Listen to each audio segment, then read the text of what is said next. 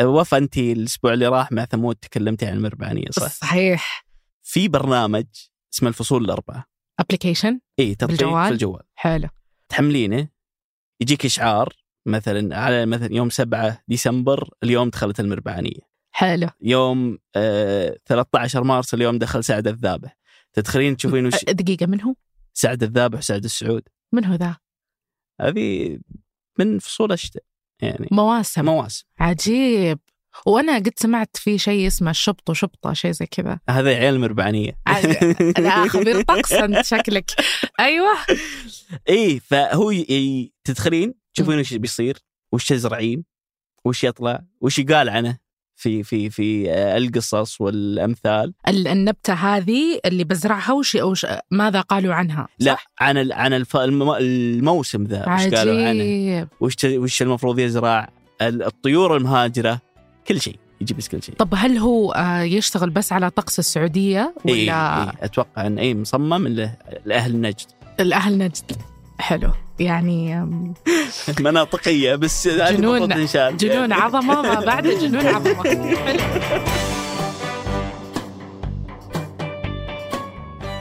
هذا بودكاست الفجر من ثمانية. بودكاست فجر كل يوم. نسرد لكم فيه سياق الأخبار اللي تهمكم. معكم أنا وفاء العبد العالي. وأنا أحمد الحافي.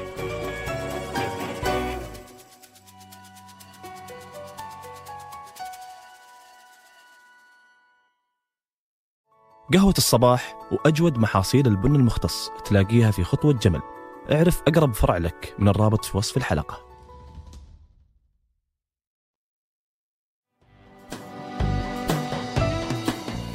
لكن يبدو أن الولايات المتحدة وهي أكبر داعم عسكري لكييف بدأت تصل إلى خط النهاية بشأن تقديم المساعدات. مر 41 يوم على العدوان الإسرائيلي على قطاع غزة. ومن أول أسبوع للحرب كان في تصريح غريب ولافت من الرئيس الأوكراني. بحسب ما نقلته صحيفة فاينانشال تايمز قال إنه قلق ويخشى أن يكون تركيز أمريكا وأوروبا لدعم إسرائيل على حساب حرب أوكرانيا مع روسيا. بحسب الجيش الأمريكي فإن أمريكا عندها خطط لتسليم معدات عسكرية وذخائر لأوكرانيا حتى الأول من يناير 2024 على الأقل. ولهذه اللحظة أنفقت أمريكا حوالي 113 مليار دولار لمساعدة أوكرانيا من الغزو الروسي في فبراير 2022 معظم هالإنفاق عبارة عن ذخيرة المدفعية وصواريخ اعتراضية للدفاع الجوي وصواريخ دقيقة بعيدة المدى ومركبات مدرعة. لكن مع بداية العدوان الإسرائيلي على غزة شفنا بعض التراجع من أمريكا. بمعنى أن إسرائيل صارت تنافس أوكرانيا للحصول على ذخائر المدفعية وصواريخ الدفاع الجوي الاعتراضية. لكن الجيش الأمريكي ينفي هالشيء ويقول الحاجة الإسرائيلية الأساسية حاليا هي الصواريخ الاعتراضية لنظام القبة الحديدية قصير المدى. هو الشيء ما تحتاجه أوكرانيا. وتعهدت أمريكا بدعمهم الاثنين وقال وزير الدفاع الأمريكي لويد أوستن نقدر نفعل الأمرين دعم إسرائيل وأوكرانيا معا. لكن فرضية توقف الدعم الأمريكي لأوكرانيا ما زالت قائمة. هذا راح يأثر على الهجوم المضاد اللي تستخدمه أوكرانيا ضد الروس. ومع جية فصل الشتاء وتحديات الأجواء الباردة تزداد أزمة أوكرانيا. وبحسب المحللين السياسيين لو توقف الدعم الأمريكي الأسابيع فقط هذا يعني انتكاسة بالنسبة لأوكرانيا. دول أوروبا تقدر تغطي المساعدات المالية والاقتصادية لأوكرانيا لكن ما يقدرون على الأسلحة. السؤال المهم الآن الحرب الروسية الأوكرانية طالت واستنزفت دول الاتحاد الأوروبي وأمريكا لابد من قرار لإنهائها. هذا الإنهاء جاء على شكل مقترح قدمه مجموعة من كبار مسؤولي الأمن القومي الأمريكيين السابقين. بعد ما أجروا محادثات سرية مع وزير الخارجية الروسي سيرجي لافروف وشخصيات روسية بارزة. بحسب تسريب لقناة إن بي سي الأمريكية هدف المحادثات الأمريكية الروسية هو تمهيد الطريق لمفاوضات إنهاء الحرب في أوكرانيا مع نهاية العام الحالي. الخارجية الروسية نفت هالخبر وقالت إن ما فيه أي مفاوضات. لكن بحسب مصادر القناة فإن المفاوضات اشتملت على مصير الأراضي الأوكرانية اللي تحتلها روسيا وربما ما تعود لأوكرانيا. السؤال الأهم هل يقدر الغرب المرهق أنه يمول حربين في وقت واحد؟ يأتي هذا في وقت طالب فيه الرئيس الأوكراني فلوديمير زيلينسكي دول الغرب بالحفاظ على تدفق الدعم العسكري لبلاده حتى لو كان ذلك على شكل قروض. على ما يبدو أن أمريكا كذبت بخصوص دعمها الأوكراني وإسرائيل في وقت واحد ومالت أكثر لإسرائيل فأظهرت وثيقة داخلية لوزارة الدفاع الأمريكية أن أمريكا رفعت من مساعداتها العسكرية لإسرائيل سرا وما اكتفت بصواريخ نظام القبة الحديدية الاعتراضية بس مثل ما أدعت سابقا وإنما قدمت القوات الاحتلال الإسرائيلي صواريخ موجهة بالليزر لأسطول مروحيات الأباتشي وقذائف مدفعية من عيار 155 ملم وأجهزة رؤية ليلية وذخائر مضادة للتحصينات ومركبات عسكرية جديدة. بحسب الوثيقة المسربة من خلال بلومبرغ الأسلحة اللي قدمتها أمريكا لإسرائيل وردت في وثيقة عنوانها بطلبات قائد إسرائيلي كبير ويرجع تاريخها لأكتوبر الماضي.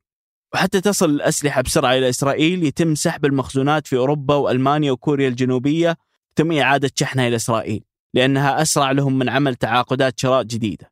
بحسب الوثيقة فإن أمريكا تبرعت ب 312 من صواريخ تامير الاعتراضية بطاريتين صواريخ من نظام القبة الحديدية وتم نقلهم إلى إسرائيل بحرا. قالت صحيفة واشنطن بوست هالأسبوع أن أوكرانيا تعاني من نفاد المال والوقت.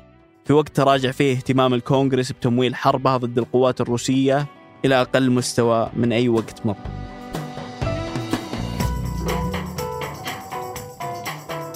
وقبل ننهي الحلقة هذه توصيات لنهاية الأسبوع.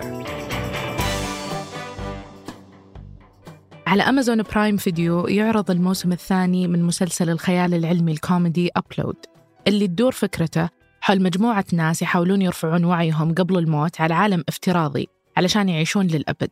ويركز المسلسل على قصة المبرمج نيثن اللي يرفع بياناته بالغلط ويكتشف بعدين مؤامرة ورا الموضوع. وفي صالات السينما بدأ عرض فيلم Freelancer وهو من بطولة جون سينا.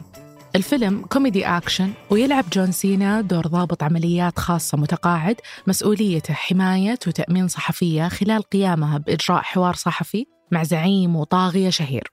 بعدين يصير انقلاب عسكري وتبدأ قصة النجاة والمغامرة في الأدغال. وأيضا كتاب الرجل الذي ظن أن العمل حياته. يتكلم عن الصحفية والكاتبة اللي هي مؤلفة الكتاب اللي تعمل برضو كمحللة نفسية لضغوطات العمل وتحاول من خلال الكتابة أنها تفهم العلاقة المعقدة بين العمل والعواطف الشخصية وتقدم أفكارها وتأملاتها من خلال شخصيات الكتاب اللي كيف يمكن للتاريخ العاطفي لهم أنه يأثر على أدائهم المهني وعلاقاتهم في مكان العمل.